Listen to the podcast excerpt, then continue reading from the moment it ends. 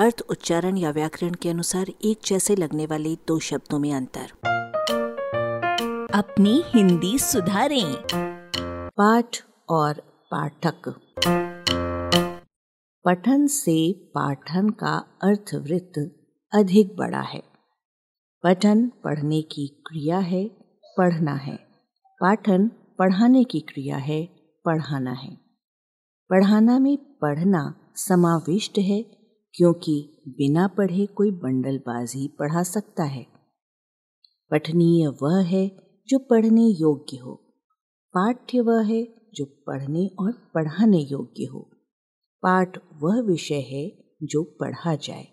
वो संस्कृत का परिच्छेद है, अरबी का सबक है, अंग्रेज़ी का लेसन है। पाठ आवृत्ति करना है। धार्मिक लोग पुण्य फल की प्राप्ति के लिए गीता आदि का पाठ करते हैं, पंडित जी आदि पूजा पाठ करते हैं, पाठ पद या गद्य का लिखित रूप है, अंग्रेज़ी में जिसे टेक्स्ट कहा जाएगा। जब किसी ग्रंथ के किसी अंश या उसकी अन्य प्रति या प्रतियों में दूसरा रूप लिखा मिलता है तो कहते हैं कि उनमें पाठ भेद या पाठांतर है। पाठशाला छोटे बच्चों को पढ़ना और लिखना सिखाने के लिए होती है। या पाठ पढ़ाने या पट्टी पढ़ाने के लिए? पाठ पढ़ाना या पट्टी पढ़ाना मुहावरा बन गया है। गलत उद्देश्य से कुछ समझाना। अर्थ द्योतन के लिए और उल्टा पाठ पढ़ाना मुहावरा बन गया है। कुछ का कुछ समझा देना या बहका देना अर्थ द्योतन के लिए। अब पाठक साहब को देखें।